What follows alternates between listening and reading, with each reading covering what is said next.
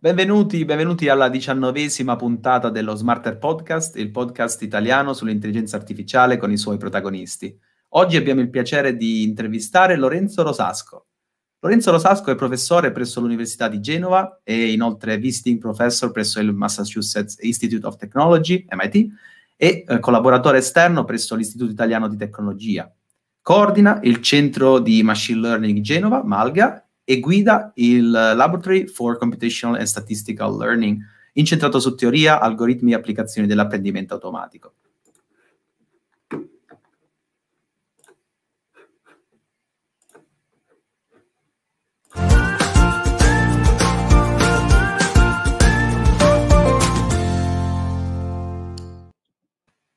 Eccoci, benvenuti a tutti a questa nuova puntata dello Smarter Podcast. Benvenuto Lorenzo. Ciao a tutti, grazie. Ciao, e siamo qui in compagnia anche col co-host Ludovico Lanni. Ciao a tutti ragazzi. Perfetto, allora direi di partire con uh, la domanda classica che, che, ci accompagna ormai da tempo, da ormai 19 puntate, correggimi Ludovico se sbaglio, ma sì, da 19 sì. puntate chiediamo a tutti i nostri guest eh, di rispondere ad una domanda eh, di base ma anche molto interessante, perché ci dà la possibilità di esplorare quelle che sono le dinamiche che hanno portato tutti questi attori fondamentali nel mondo dell'intelligenza artificiale italiana e dell'apprendimento automatico poi a diventare quello che sono stati. Ed è cosa ti ha spinto Lorenzo a eh, diciamo, intraprendere questo percorso beh, diciamo, professionale ma anche di vita? E cosa ti ha appassionato all'intelligenza artificiale e a quello che stai facendo nella tua vita quotidiana? Ok, uh, dunque vediamo. La... Cioè, cioè, per andare un po' indietro nella memoria, direi che eh, sì. Ben ricordo, diciamo, la cosa è cominciata che diciamo, a un certo punto della mia vita brevemente sono stato un fisico, ma proprio poco, nel senso che più o meno quando mi stavo avvicinando a, a, alla fine degli studi, dove poi finalmente scegliere un po' di corsi, ero in dub- mi, co- mi piaceva fare le cose teoriche, ma um, la fisica teorica mi sembrava un po' troppo distante dalla realtà non so, poi sono questi ragionamenti che uno si fa, non so se fosse così vero, però a un certo punto mi sono fatto questo film e ho deciso che invece studiare il cervello era un problemone grosso come l'universo, però magari forse un po' più utile, insomma, me la sono un po' raccontata, da lì ho cercato un po' di corsi e mi ricordo che avevo fatto un corso di eh, computer vision eh, che mi era piaciuto molto e, e, da lì poi questa roba del, del machine learning eh, mi era piaciuta, quindi avevo fatto la tesi su machine learning e la, la faccio un po' bre- lunga qua perché poi da lì, diciamo,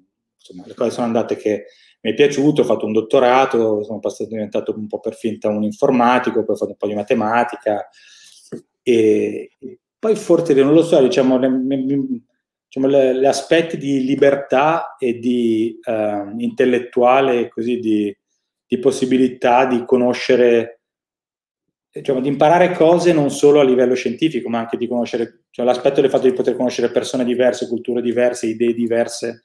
Eh, insomma, io sono un entusiasta di questo lavoro, lo vendo quasi a chiunque, diciamo, mi piace, mi, mi è sempre piaciuto e non, non, non, tornerei, non farei nient'altro se tornassi indietro. Ecco. Ma ci Questa riesci quando gran... lo vendi? Ci riesci a venderlo bene o trovi un po' di resistenza? adesso diciamo, non so bene chi mi sta guardando, ma dammi 5 minuti.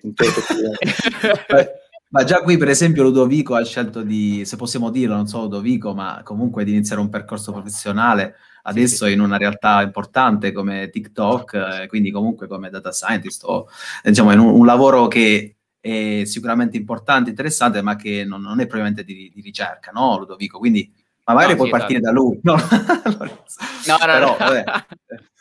so, io, Però, io, sono, diciamo... io, ho comprato un altro prodotto recentemente, però questo non significa che, che non mi farei vendere un altro prodotto, quindi non, non, mai dire mai. No, però insomma, al di là di questo, poi eh, mi, mi, mi, piace come tu ne, ne, hai parlato, insomma, così in maniera molto semplice del, del, tuo percorso, però diciamo è obiettivo che tu sia a tutti gli effetti uno dei massimi esperti di, di, machine, di machine learning in Italia. Quindi diciamo, una domanda a cui, a cui, ho pensato è che è la prima volta che facciamo nel nostro podcast, perché per quanto sia semplice, eh, comunque approfittando del fatto che abbiamo proprio te qui, forse può essere utile a tanti, a tanti nostri ascoltatori e, e, non. Ed è semplicemente che cos'è secondo te il machine learning? Cioè come, come lo definiresti sia ad un neofita, quindi una persona che è la prima volta che si eh, approccia a, queste, a, questo tipo di tecnologie, a questo tipo di, di scienza, tra virgolette, e sia magari una persona che è incuriosita, magari uno studente universitario, che deve decidere se farne eh, di questo il proprio percorso. Ok, um, ma dunque diciamo, um,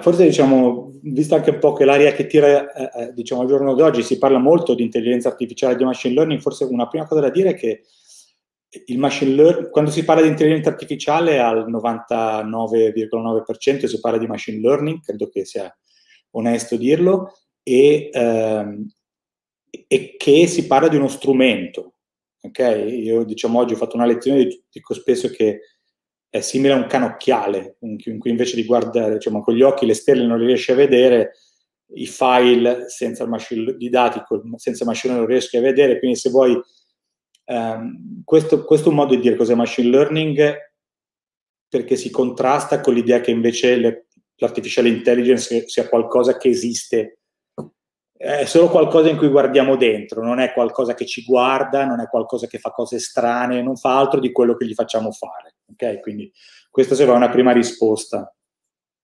Uh, una risposta, diciamo, un, fi- un filo più, più, diciamo, andando un pochino più nello specifico è un modo di approcciare quasi qualsiasi problema provando a avere un approccio che chiamerei statistico, cioè appunto la parola machine learning deriva l'idea di usare esperienza per risolvere domande, quindi invece di chiederti come definire la risposta dei problemi, provi a dare esempi. E, e la cosa migliore è fare esempi, cioè di qualsiasi problema che può essere preso così, prevedere se devo dare una carta di credito o no a una persona, capire cosa c'è in un'immagine, capire di cosa sto parlando, tutti problemi che non c'entrano niente uno con l'altro, ma hanno in comune l'aspetto di poter essere risolti fornendo esempi di persone a cui devo dare una carta di credito oppure no, diversi tipi di parlato, diverse immagini e così via. Perché uno dovrebbe farlo? Perché è divertente, perché anche se spesso il giorno d'oggi va di moda, diciamo, scaricarsi un dataset, andare su un blog scaricarsi un codice, è una, una disciplina uh, che, che, che, ha tanti, tanti strati, cioè ti, ti, piace, voglio dire, la puoi fare se ti piace programmare, se ti piace il cervello, se ti piace fare software, ma, ma anche se ti piace la geometria differenziale, i processi stocastici eh, e fare lo scienziato e lo scienziato dei dati. Quindi um, secondo me è importante diciamo, ricordarsi che è un campo che ormai è un campo abbastanza maturo, quindi diciamo Um, non è solo, non è solo un, un, bunch of tricks, non è solo un sacco di trucchi, ma è un campo, diciamo, scientifico di un certo spessore credo che insomma, sia divertente per tanti motivi.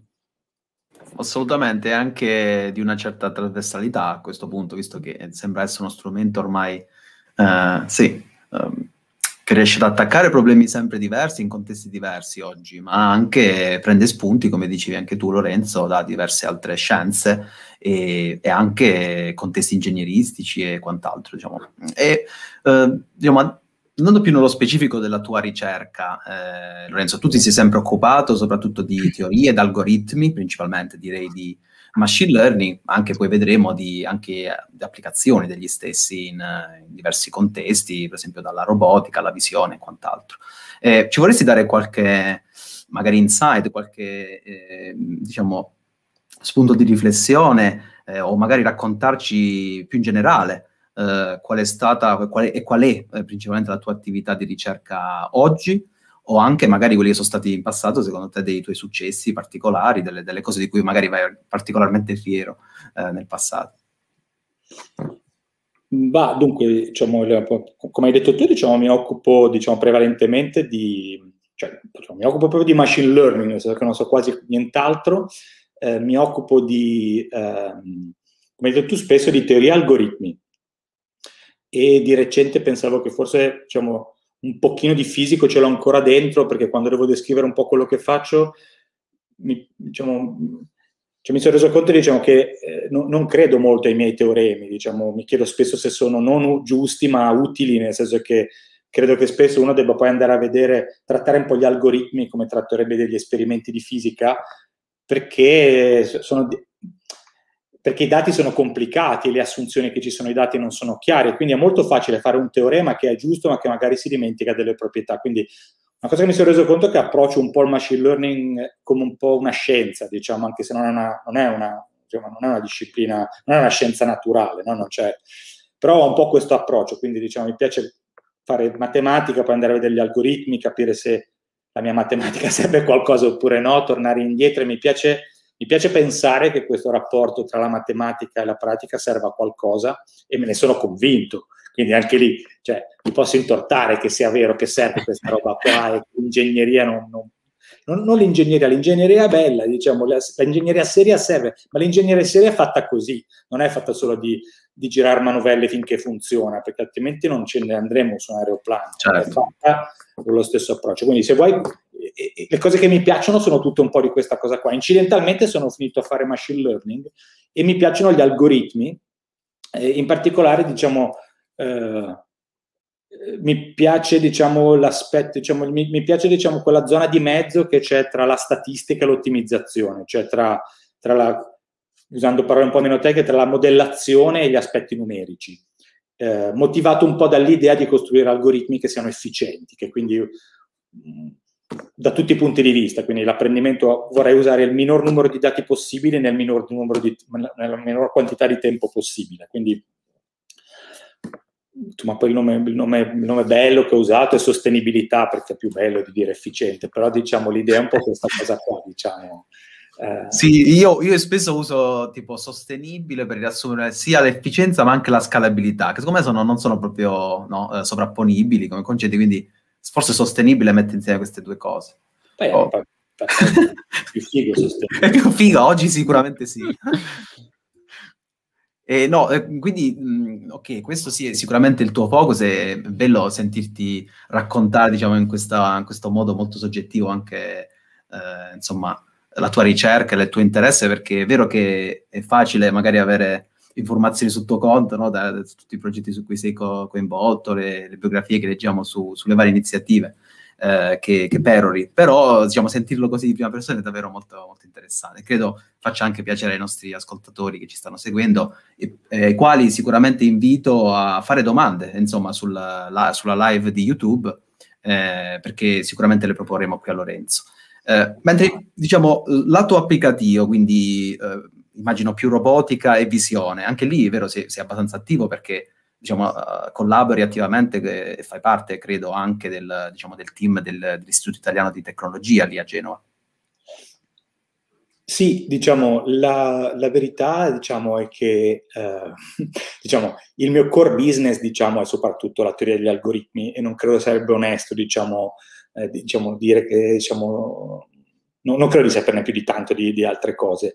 Eh, nel mio core business forse una cosa diciamo, che mi piace diciamo, un po' così dire è il fatto che appunto mi piacciono un po' tutte le sfaccettature eh, evito un attimo la domanda ma poi ci arrivo eh, non, non, faccio proprio politico fatto ma andrebbe bene lo stesso nella parte di teoria cioè, diciamo, una cosa che secondo me è bello diciamo, ricordarsi è che questo fatto che il machine learning adesso è fatto di statistica, signal processing, problemi inversi, analisi funzionale, ottimizzazione e, e io diciamo, lì non faccio, diciamo, non faccio differenze, diciamo, mm, credo che veramente la cosa bella del machine learning adesso è che devi sporcare le mani con tante tante cose diverse. E quindi la realtà è che passo il mio tempo a studiare quelle cose lì, diciamo, e cercare di capirle perché credo molto che le cose interessanti siano un po' nell'intersezione eh, e nel rivedere le cose con un occhio nuovo. Le applicazioni, diciamo, la verità è che eh, ne ho fatte tante e le ho sempre fatte con qualcuno che sapeva farle, diciamo, non ho, non ho, mai tirato la carretta per così dire, ho sempre cercato di capirle e credo molto, diciamo, che molto spesso nelle applicazioni servano soluzioni semplici e che in qualche modo, diciamo, bisogna ascoltare le necessità più che inventarsi cose mirabolanti. Um, credo che non, diciamo, se, se, uno vuole fare quello che dicevo prima, cioè fare della teoria che serva a qualcosa e soluzioni che serva a qualcosa, non puoi farne a meno di, di, cercare di parlare con qualcuno e fare le cose pratiche, perché sennò, sennò rischi un po' di suonartela e cantartela. Quindi effettivamente cerco il più possibile di collaborare con persone che fanno collaborazioni proprio per questo motivo. Quelle che ho scelto sono un po', diciamo, qui a Genova diciamo, c'è, una, c'è una tradizione in computer vision eh, storica, e la computer vision è storicamente un campo, poi adesso di recente è stato un filino forse troppo invaso dal machine learning, però in cui diciamo l'aspetto di machine learning è sempre stato molto forte. Eh, la robotica è un campo diciamo in cui eh, mi sono avvicinato un po' casualmente e poi diciamo in realtà continuo a non saperne niente di robotica, però diciamo questo fatto che ci siano tanti dati diversi eh, e che c'è un, soprattutto lavorando con gli robot umanoidi come quelli che diciamo, qui, diciamo spesso mi capita di avere a che fare ti forza un po' a ragionare in un modo divertente un po' come dire ma io come la farei questa cosa no? e, e, e porti il problema ad esempio di l'efficienza non è solo una cosa estetica è un problema reale cioè il fatto di andare a real time il fatto di non fondere un computer per riconoscere una mela cioè non è che siano cose è proprio un, un contesto un po' diverso ad esempio dell'image recognition in, in, image retrieval, no? Fare, mettere un'immagine in Google e farsi è proprio un po' diverso. Le regole del gioco sono diverse e mi piacciono un po' di più e, e, e c'è, c'è, un sacco di opportunità di ad esempio chiedersi quali sono i segnali, le informazioni, quindi capire un po' come, come lo facciamo noi, diciamo, non è quello che faccio, diciamo, però mi piace ragionarci su quelle cose lì e se vuoi anche un po' diciamo l'eredità di aver passato tempo in ambienti in cui invece si studiava il cervello eh, e si facevano domande più legate a non solo come si fanno le cose in maniera artificiale, ma eh, provando a ispirarsi o capire o come lo fa il cervello umano. Tra l'altro, tra l'altro recentemente, proprio di, di questa cosa che, che, tu accennavi del, dei robot umanoidi, insomma, c'è, c'è il campo, se, almeno da quello che percepisco io, si sta facendo sempre, sempre più, più bollente anche da un punto di vista mediatico, no? dopo che c'è stata la, la, la, fusione tra i due maggiori provider a livello mondiale. Quindi, diciamo, questo è una, un aspetto che sicuramente è molto, molto interessante. E per, poi, diciamo, io ti volevo fare una domanda che eh, riguarda sempre un po' il punto di vista mediatico, per questo mi collego, insomma, a quello che ho appena detto, perché eh, ho la percezione che ultimamente, ma non, non, anche non ultimamente, leviamolo, ehm, si, dà, si, dia molto molto risalto a, quelle, a, quelle, a, quegli avanzamenti nel campo del machine learning che sono guidati dalla potenza di calcolo, no? da queste organizzazioni che riescono a concentrare eh, una potenza di calcolo che è in, in, significativamente superiore a quello che può fare insomma, un, un individuo comune che però insomma, fa, fa, ricerca in questo campo. Quindi, secondo te, eh, dal punto di vista di prettamente teoria, cioè per chi fa prettamente teoria, c'è la possibilità di raggiungere appunto uno status simile a mh, questi avanzamenti che vengono, insomma, che però sono conseguenza di, di ambienti ben precisi e ben circoscritti?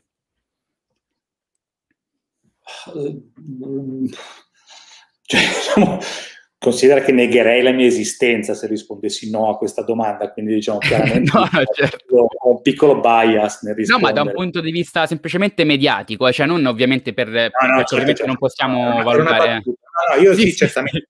Volevo solo delegittimare la mia risposta. No, sì, certamente sì, cioè io chiaramente ci credo, nel senso...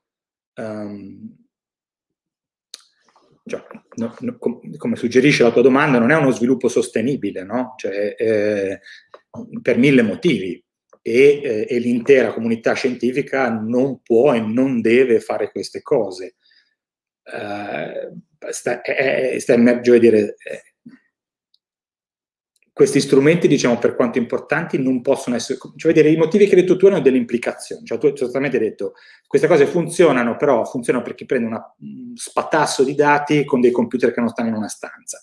Ok, diciamo, quindi gli scenari possibili sono due. Uno è che questi qua cominceranno a venderti servizi, però siamo lontani da quando ci saranno servizi che posso utilizzare per tutti i dati di chiunque potrebbe aver bisogno. Quindi fornire strumenti che possano essere utilizzabili in maniera più democratica è fondamentale. Per cui, e questo non, cioè, non può che avvenire capendo un po' meglio come fare le cose, io credo. Per cui è un pochino la teoria e un pochino, le, le, se non la teoria, la comprensione servirà. Certo, perché stesso poi discorso, è... stesso discorso per i dati, cioè... Eh, È, è sempre, se ne parla poco perché è meno bello di parlare di Siri, ma nella maggior parte delle applicazioni reali la gente non ha un miliardo di miliardo di dati e non ce l'avrà mai. Non è che puoi semplicemente dire investo di più.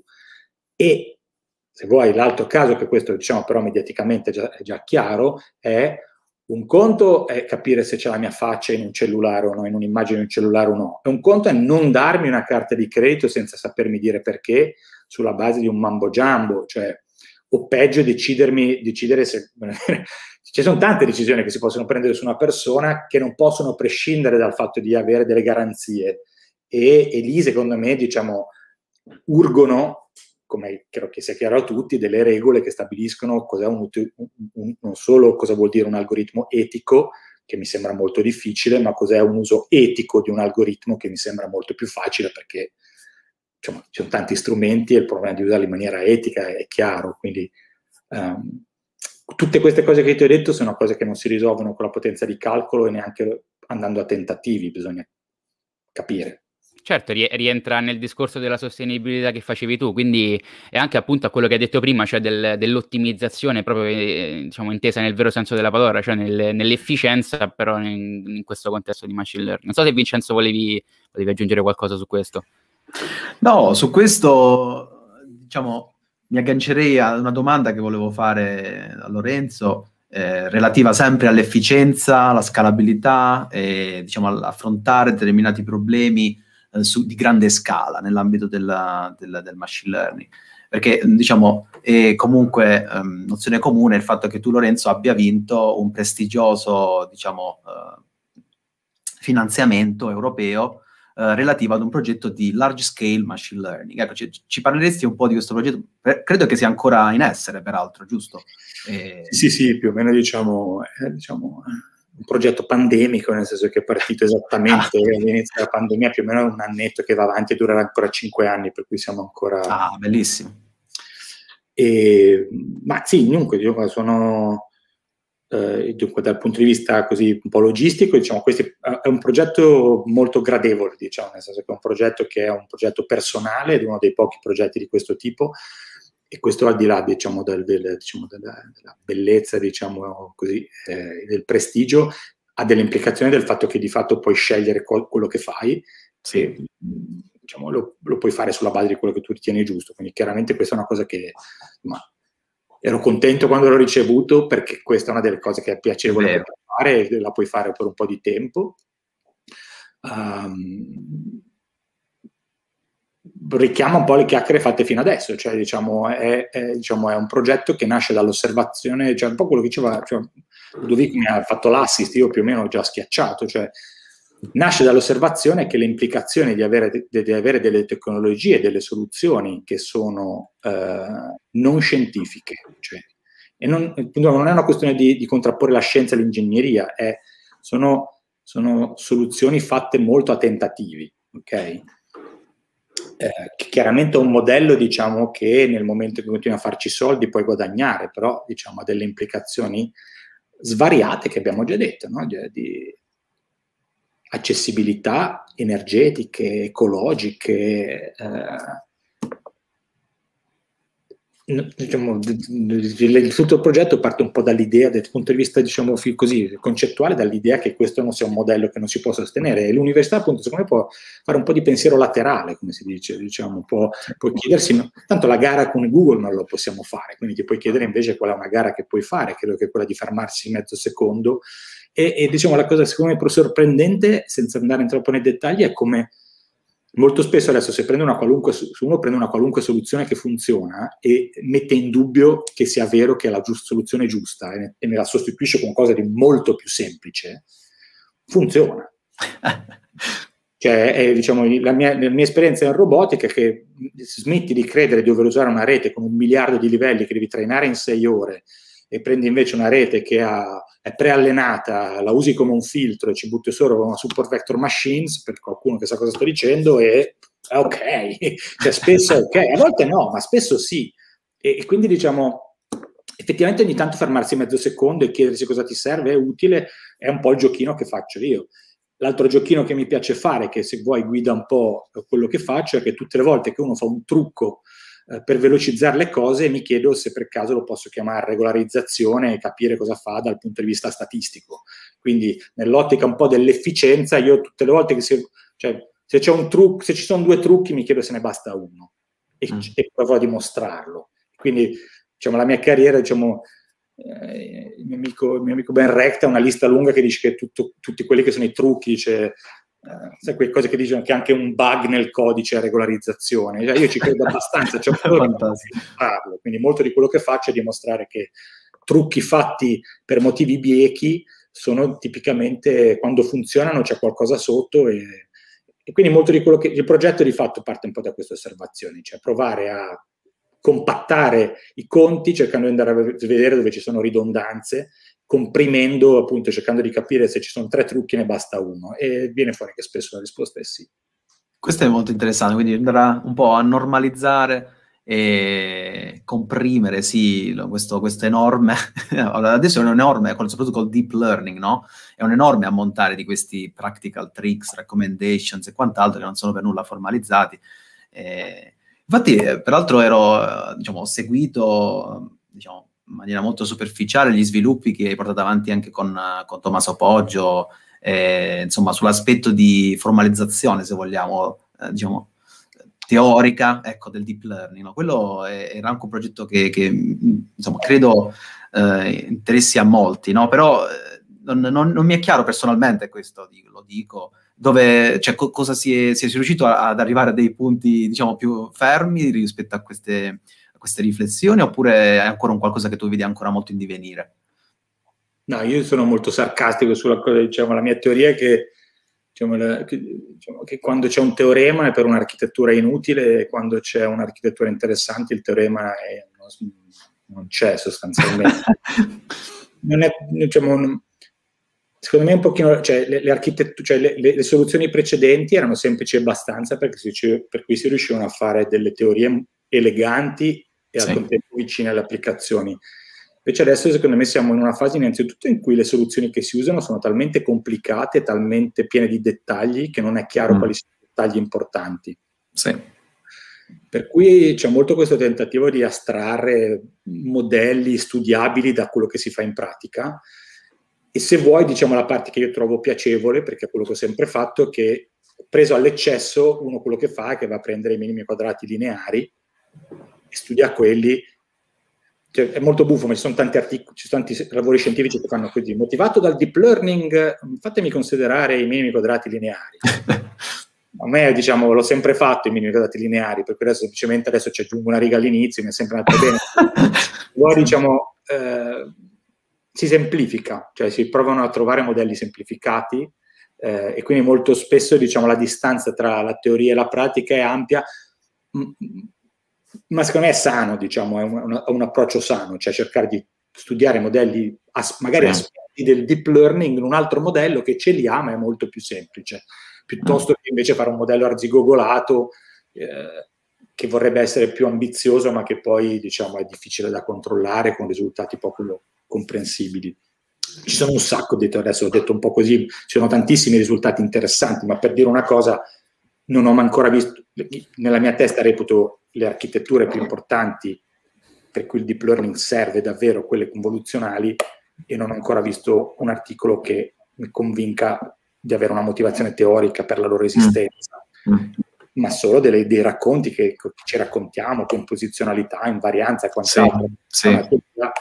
Noi ci abbiamo un po' provato, ma la realtà è che non, neanche la nostra so se è così buona, per cui, um, per cui è un po' quello che dicevo, cioè abbiamo tanti bei risultati sulle reti neurali sì. connesse, ma non so se servono veramente.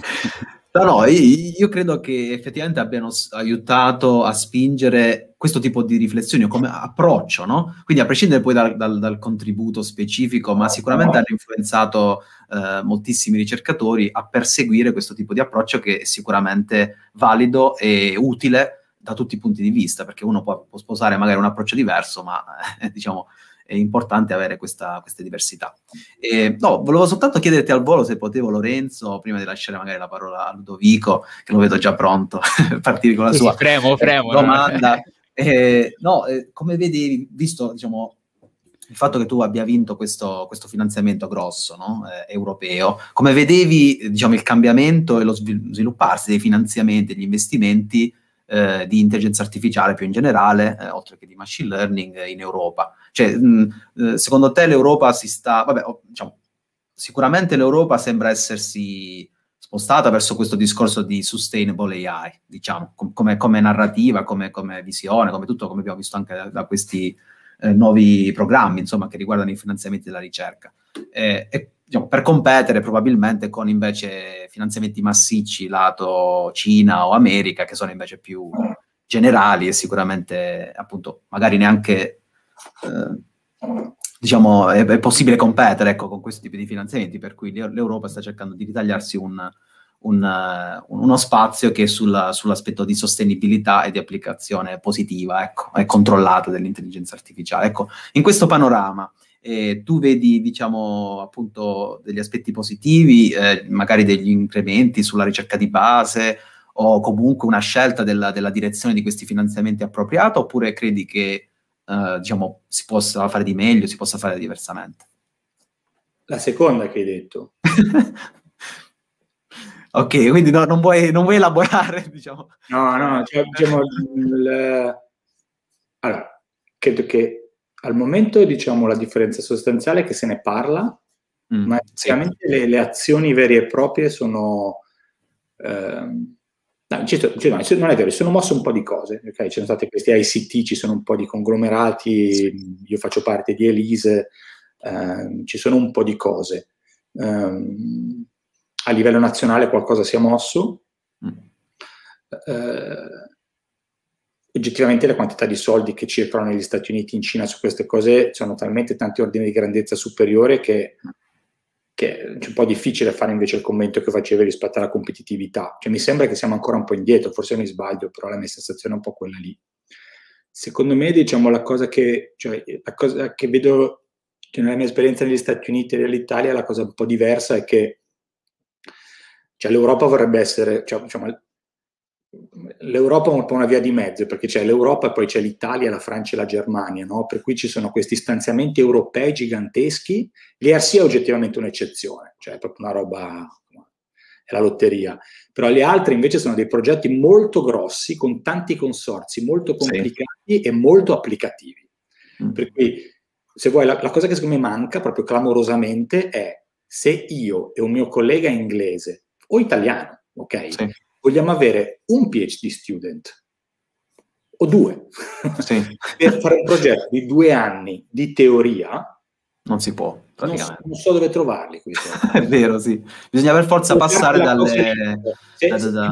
Dico di teoria come potrebbe essere sì. di, cioè, di, di, come dire, quella che hai detto tu, basic research, diciamo ricerca sì, di... Sì, sì, sì, esatto. Eh, um, non ci sono proprio, cioè non ci sono, cioè, ci sono un pochettino, in cer- cioè, credo che in Germania un pochettino ci siano, forse un pochettino in Inghilterra, però in Italia proprio non ci sono e non ci sono meccanismi europei, ce n'è pochi, io cioè, ne ho trovati pochi. Poi devo dire, io non vorrei sputare perché io sono sempre stato molto fortunato, eh, perché ne ho preso, un, ho preso un, uno stanziamento italiano appena tornato dagli Stati Uniti, ho preso vari stanziamenti, eh, eh, diciamo, ehm, statunitensi, ho preso diciamo l'IRC, quindi sono sempre stato fortunato, però devo dire che questo ha richiesto un po' di creatività, cioè dove trovi, diciamo, se io e te decidiamo di fare un progetto e vogliamo un dottorando, quindi non stiamo parlando di mezzo milione, stiamo parlando di sì, 70.000 euro, per tre anni è difficile trovarli e quella roba lì è un po' buffa perché ti costringe a, della ginnastica strana, invece sarebbe sì. bello se fosse un po' più facile totalmente d'accordo. Guarda, io guarda, non, non, posso, non, posso, dirvi molto su questo perché appunto diciamo, non, ho, non faccio parte del mondo de- della ricerca, però forse quello che ti voglio chiedere in un certo senso è, è connesso perché tu appunto hai anche accennato la tua esperienza in America, no?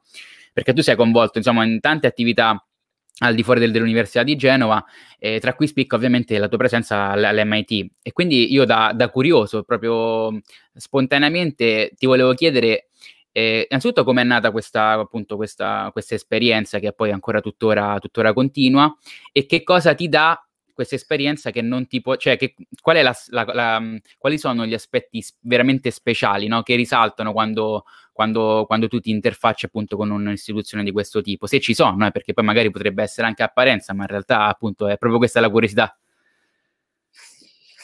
Ma dunque, se vuoi diciamo la, c'è una sorta di, diciamo, di fil rouge tra Genova e MIT, diciamo, nel senso che eh, Tommaso Poggio è un genovese, diciamo, Alessandro Verri, che è stato il mio advisor, ha fatto una vita un po' simile alla mia per un po' di tempo e io un po' sono finito lì per quello. Durante il dottorato mi piaceva l'idea, sapevo che lui andava, l'ero andato a trovare, ho preso una borsa di studio durante il dottorato. Non ci sono andato perché poi nel frattempo diciamo, Steve Smail, che era diciamo, un matematico molto bravo, mi ha invitato ad andare a Chicago e quindi sono andato, sono andato lì. Sono passato due settimane a Boston, però poi mi piaceva diciamo, e, e ci sono tornato. Quindi è stato un po'... Ehm, non è successo, cioè, c'era, c'era, un'opportunità e, e, effettivamente ha funzionato e, e, poi è durata. Io sono stato, mi dimentico sempre, però ho passato tanti anni negli Stati Uniti perché sono andato lì nel 2005 per la prima volta, però poi di fatto sono tornato in Italia nel 2013, quindi sono vissuto wow. insomma, non dieci anni ma otto, wow. facendo un po' avanti e indietro, quindi sono stato tanto tanto tempo la, al momento, diciamo, guardando indietro, diciamo,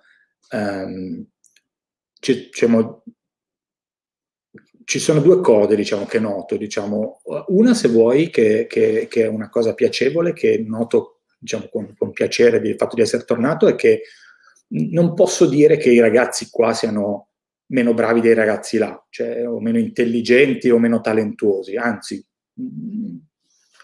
i talenti sono veramente abbastanza impressionanti. Devo dire che è abbastanza impressionante come là i ragazzi siano più maturi, cioè eh, i ragazzi che finiscono MIT hanno una maturità, una professionalità diversa che gli consente quindi di, diciamo, di fare scelte più avvedute, diciamo, e, e sono dei collab- anche giovani, sono dei collaboratori che hanno la freschezza di, di, un, di un 25enne e la maturità di un 35enne, per cui diciamo eh, se vuoi diciamo questo è un aspetto positivo e negativo de, de, del tipo di talenti che ho trovato da una parte e dall'altra. Ma secondo te a cosa, a cosa è dovuto questo, questo aspetto? Non, non, non, vorrei, non, lo so, non vorrei lanciarmi in cose, diciamo... Culturale, diciamo, più generale. Sì, diciamo, credo, credo, che un pochino sia dovuto alla vita diversa che fanno, probabilmente mm. i ragazzi là, mi chiedo, cioè, farò più una domanda, cioè i ragazzi là a 18 anni vanno via di casa, eh, devono mangiare, devono cucinare, devono lavarsi le mutande, diciamo e, e finita l'università devono vivere, per cui cioè, c'è sempre un po' un trade-off tra cosa si, può, cosa si vuole fare e cosa si può fare e c'è una deadline, per cui a un certo punto questo implica un pochino di... Cioè, ve- velocizza certi processi che forse da noi sono un po' più lunghi, ma non vorrei dire scemenze perché diciamo, non lo certo, so. Certo, certo. E forse la...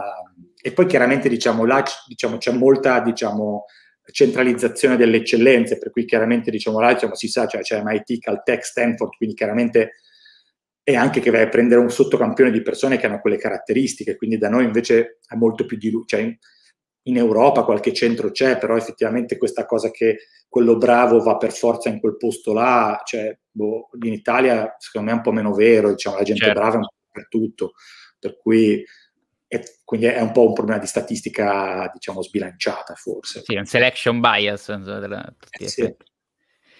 Quindi una cosa è quella, forse l'altra cosa invece di, di MIT, se vuoi, è, cioè la cosa principale che noto, ed è un po' quello che mi motiva anche un po' in certe cose che faccio qua, è che la densità, diciamo, di, di, di vita culturale, diciamo, e, e, e di... Um, cioè anche un po' gli orizzonti temporali, cioè la, come dire, il tempo quando passo lì guardo le cose che sono uscite un picco secondo prima e ne guardo un miliardo, quindi sono sempre a un ritmo che se vuoi ha di brutto che ti costringe un po' sempre a star lì a chiederti cosa è la cosa più nuova.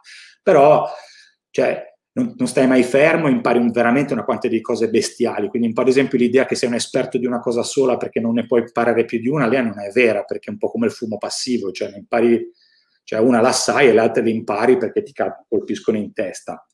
Qua questa cosa è un po' quello che sto provando a fare, diciamo, un po' mi manca, un po' lo sto provando a fare, però se non la costruisci, sono pochi posti così, diciamo, in Italia non so se ci sono, diciamo, uh, in Europa no, non è vero, se sei a Londra o a Parigi c'è densità, però di nuovo ce n'è proprio, insomma, è un'eccezione alla regola, no? per cui se vuoi, diciamo, effettivamente, quando torno dagli Stati Uniti dico sempre che mi sembra un po' di, di, di scendere da un treno in corsa, cioè faccio, devo rallentare, poi, poi diciamo, mi fermo, mi rassereno, va tutto bene, lì per lì mi sento un po' sballottato. Eh. Guarda, è molto no, interessante. proprio veramente era il punto della risposta che, che, che, mi interessava proprio, che mi incuriosiva. Sì, perché poi eh, immagina no, da, dal punto di vista di una persona che non ha mai avuto la, la possibilità di, di, vedere dal vivo, di sperimentare questi, questi posti, ma che eh, ne sente no, le, eh, la gloria che, che, se ne canta, è molto molto curioso avere appunto un, un insight da, da, qualcuno che ci ha vissuto. Vinx, eh, sono arrivate un po' di domande. Sì, secondo me è arrivato il momento di, di, di porle a Lorenzo. Guarda, a Lorenzo te le mettiamo anche qui in sovraimpressione per comodità, così come la comodità di chi ci segue su YouTube. E la, la dirò anche a voce, visto che c'è qualcuno che ci segue su Anchor, Spotify, insomma, piattaforme solo audio. Quindi Fabio Montello dice: Ciao, sarei curioso di conoscere qual è l'opinione del dottor Rosasco su come si evolverà nel futuro prossimo la democratizzazione dell'intelligenza artificiale e il rapporto di questa con le politiche internazionali. Un po' complessa eh, questa domanda, però sì, cioè, interessante.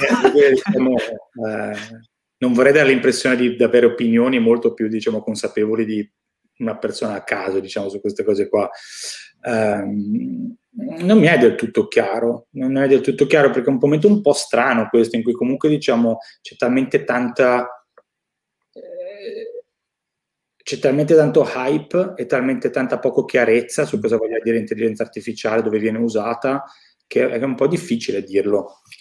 Eh, quindi non lo so, diciamo, una domanda che mi faccio spesso ad esempio è ma quanta AI c'è nel mondo adesso? Mm. Cioè, ok, c'è in Siri, ma c'è ad esempio questa roba de- dell'AI che cambia il mondo del lavoro, ma quanti sono i lavori che vengono cambiati? Ho provato un po' a farmi questa domanda, ma non è proprio banale, perché ci sono un miliardo di start-up ma non è del tutto chiaro. Ora, io appunto quello che dicevo prima è che credo che siano super, super, super urgenti delle regole che mettano, diciamo, delle regole su come devono essere usati gli algoritmi mm. uh, in maniera più trasparente.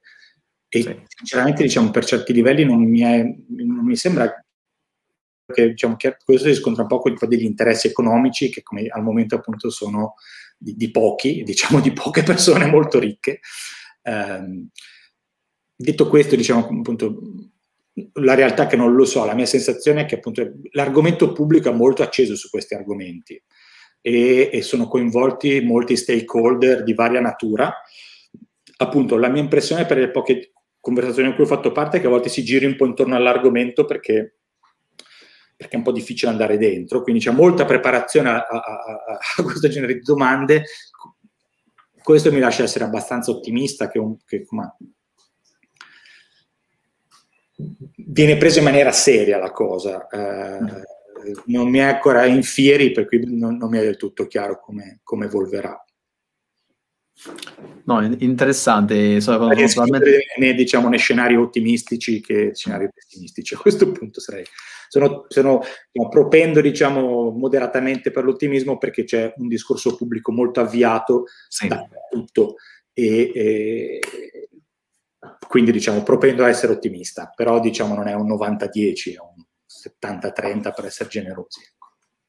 Sì, sì, questa mattina proprio leggevo che si cominciano a fare insomma, dei, dei, si cominciano a iniziare dei processi di regolamentazione dell'intelligenza artificiale o comunque dell'algoritmica, ecco, più in generale, che c'è dietro dei processi complessi digitali e questo è molto positivo. Quindi non si, ci si è fermati come Unione Europea soltanto a GDPR, insomma, protezione sui dati, ma adesso si incomincia a lavorare sugli algoritmi. Quindi c'è sempre ovviamente eh, insomma, della regolamentazione della politica, comunque che segue l'opinione pubblica, diciamo, comunque... Questo, questo, questo eh, è vero, diciamo, io questo... faccio parte di qualche gruppo, diciamo, di persone che fanno questi ragionamenti, appunto, come dicevo, ci sono tante persone al tavolo che pensano queste cose, ah. dagli, da avvocati a economisti, esatto. a diciamo, sociologi, a politici, diciamo, è un argomento molto caldo, quindi insomma è una discussione secondo me attiva e non ho i contorni di dove sta esattamente. E io adesso leggerei invece la domanda di Clockwise che eh, immagino... C'è un po' di errori, un po' di errori ortografici, però diciamo no, no, la prendiamo, qua... la, la prendiamo per quello che è. Eh, Lorenzo c'ha una risposta facile. Dove studiare artificial intelligence in magistrale in Italia? Secondo è l'assist questo, eh, questo è l'assist. cioè, easy peasy. Ma eh, siamo sicuri che Clockwise non sia, non sia, un bot in qualche modo l'Università di Genova, no? Che, che sia... io prima, diciamo, adesso eh. No, no, non lo so, diciamo, io diciamo, sono un po' biased, diciamo, la...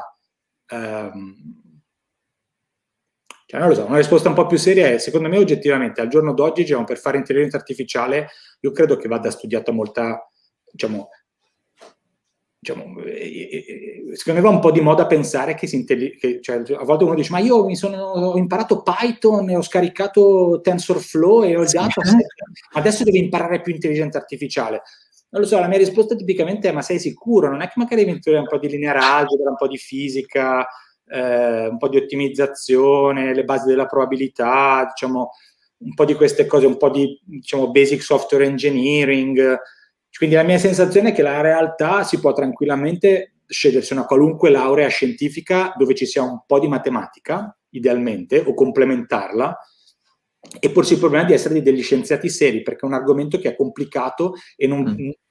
Pensare di fare una cosa, cioè nessun fisico penserebbe di essere, o nessun biologo penserebbe di diventare biologo studiando su YouTube. E questa qua è una strana moda che non so perché ha preso il machine learning non c'è niente di male, eh, perché diciamo, però per certe applicazioni non basta e non va bene, ne pagheremo le conseguenze. Quindi secondo me, allora, seriamente, la realtà è che secondo me il primo passo è chiapparsi un, un, diciamo, una laurea seria in un qualunque argomento in cui ti fanno un po' rompere le corna con anche un po' di matematica e un po' di, diciamo, di, di, programmazione e un po' di scienza, sapere cosa vuol dire essere uno scienziato, fare gli esperimenti, teoria e così via. Dopodiché la specializzazione dipende un po', io diciamo, a parte gli scherzi, credo che qua facciano le cose bene, ma secondo me, ancora più per guidare, credo che gli studenti dovrebbero chiedersi chi è bravo a fare certi argomenti. Quindi, diciamo, invece di, di credere a quello che dico io, invece di dire vado alla sapienza piuttosto che al polimi, forse sì, però vai a vedere chi ti insegna le cose, cosa fa nella vita. È un esperto in quel campo e non è per niente banale questa cosa, perché, perché, chiaramente diciamo, non sai a chi chiedere e, e quando chiedi qualcuno ci sono vari posti diciamo, in cui ci si può andare. Qui abbiamo cercato di fare le cose bene, in altri posti stanno facendo la stessa cosa, in tanti posti si stanno organizzando per farle meglio. Credo sia una domanda molto importante a livello più del dottorato che non della laurea. Sì. Um, se esci dalla laurea che hai fatto un corso di machine learning decente, ma sai un po' bene matematica e programmare, poi la puoi imparare dopo.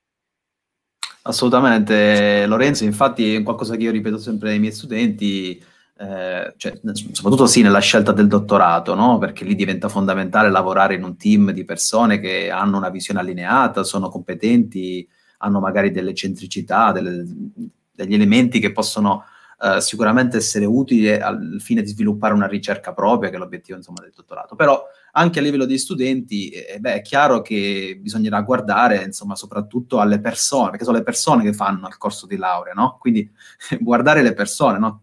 Eh, e cosa hanno da offrire queste persone, non solo a livello di didattica, proprio come persone, io, persone io, io non mi preoccuperei, cioè, credo che sia giusto non preoccuparsi troppissimo, diciamo. Sì, sì, diciamo, cioè, diciamo, la cosa importante, diciamo, invece di preoccuparsi di aver fatto tanti, tanti corsi di machine learning, cioè il machine learning, fammelo dire così, l'analisi non la studi dopo da solo, il machine learning sì.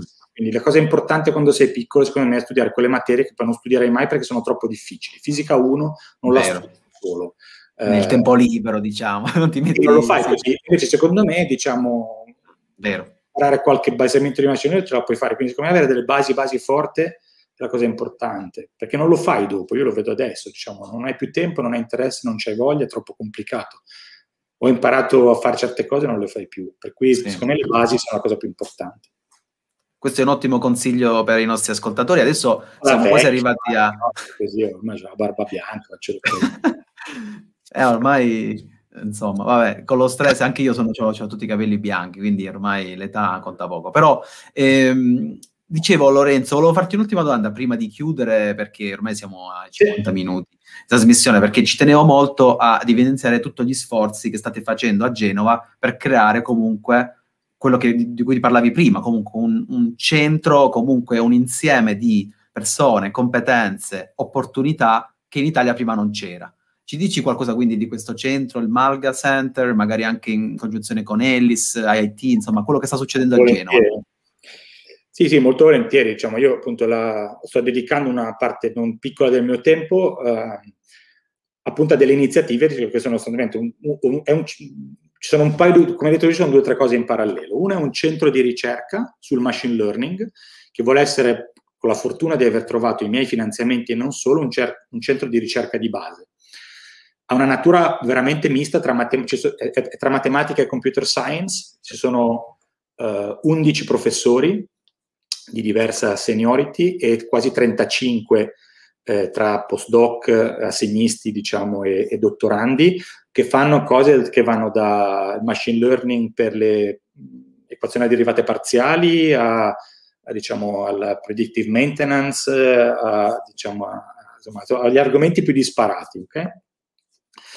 E, e, questo mi rende molto contento perché diciamo, è, è, diciamo, i professori si vedono ogni due settimane, i ragazzi abbiamo un meeting mensile, tre reading group, è un po' quello che mi mancava, cioè una vita intensa e, ed è un po' il motivo perché io dicevo a parte tutto che credo sia un posto, cioè, credo di poter dire che è piacevole lavorare qui adesso e che diciamo, ci, ci piacerebbe il più possibile diciamo, eh, così, diciamo, avere un impatto positivo sull'ecosistema di queste cose sono particolarmente felice che negli ultimi tempi appunto Ellis è questa rete europea di machine learning si è, si è creata un'unità genovese che è, ha visto una, una, diciamo, una, un accordo, diciamo, un lavorare in comune con, tra, tra, Università di Genova e Istituto Italiano di Tecnologia. Io appunto vita, ho avuto a lungo una vita un po' a metà tra questi due mondi e dove abbiamo competenze, diciamo, e anche possibilità abbastanza complementari, cioè chiaramente all'università, diciamo, in cui non ha tecnologia nel titolo, si può fare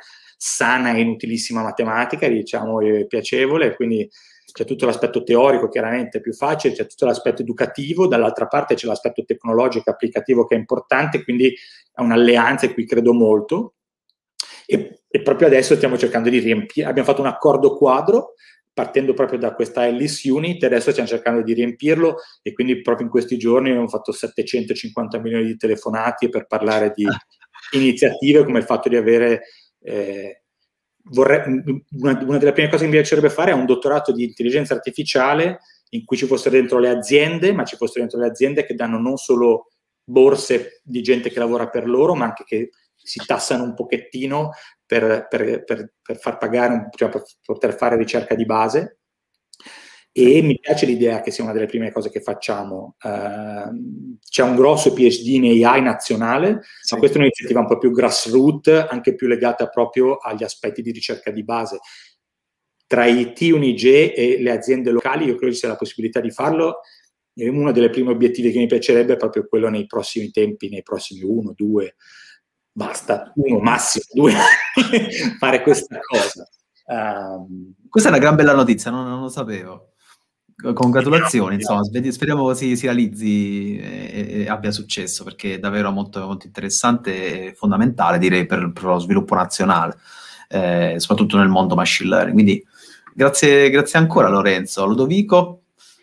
No, guarda, per me è stato interessantissimo parlare con te, Lorenzo, perché c'hai veramente, a parte che hai soddisfatto le mie curiosità, no? Perché, però, no, veramente, è stato veramente molto interessante tutti gli spunti che ci hai fornito, perché appunto qui stiamo proprio discutendo, no, del, come hai detto tu, dei, dei prossimi anni a venire del, in Italia, del nostro paese, nel machine learning. Quindi grazie ancora di, di essere stato con noi, ecco, oggi. Grazie a voi. Però, però, aspetta, prima di finire c'è una sorpresa, no? Come al solito, Vincenzo. Ah, ecco. Ah, beh, eh, allora Lorenzo, eh, noi sostanzialmente cerchiamo di, di, di, di dare un pensiero ai nostri guest ogni episodio, quindi abbiamo pensato anche per te di fare lo stesso, ed è sostanzialmente questa vignetta che è stata sapientemente preparata eh, da, da, una nostra co-organizer, Viviana Palumbo, fumettista, che ti ha, ti ha, rappresentato, lo dico anche per tutti gli ascoltatori che ci seguono soltanto via audio, ti rappresenta, diciamo, di fronte che, una che poi, che poi ragazzi, cioè, non so se Viviana è veggente, ma un po' ricorda lo sfondo che sì, c'è in adesso. effetti esattamente no? la lavagna cioè... che, ha, che ha dietro.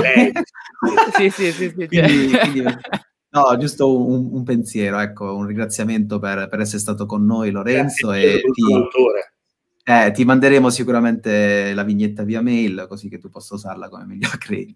Eh, grazie ancora per essere stato con noi, grazie Ludovico, grazie a grazie tutti a gli tutti. ascoltatori Ci vediamo eh, la prossima settimana, sempre giovedì alle 7, per una nuova puntata dello Smart Podcast.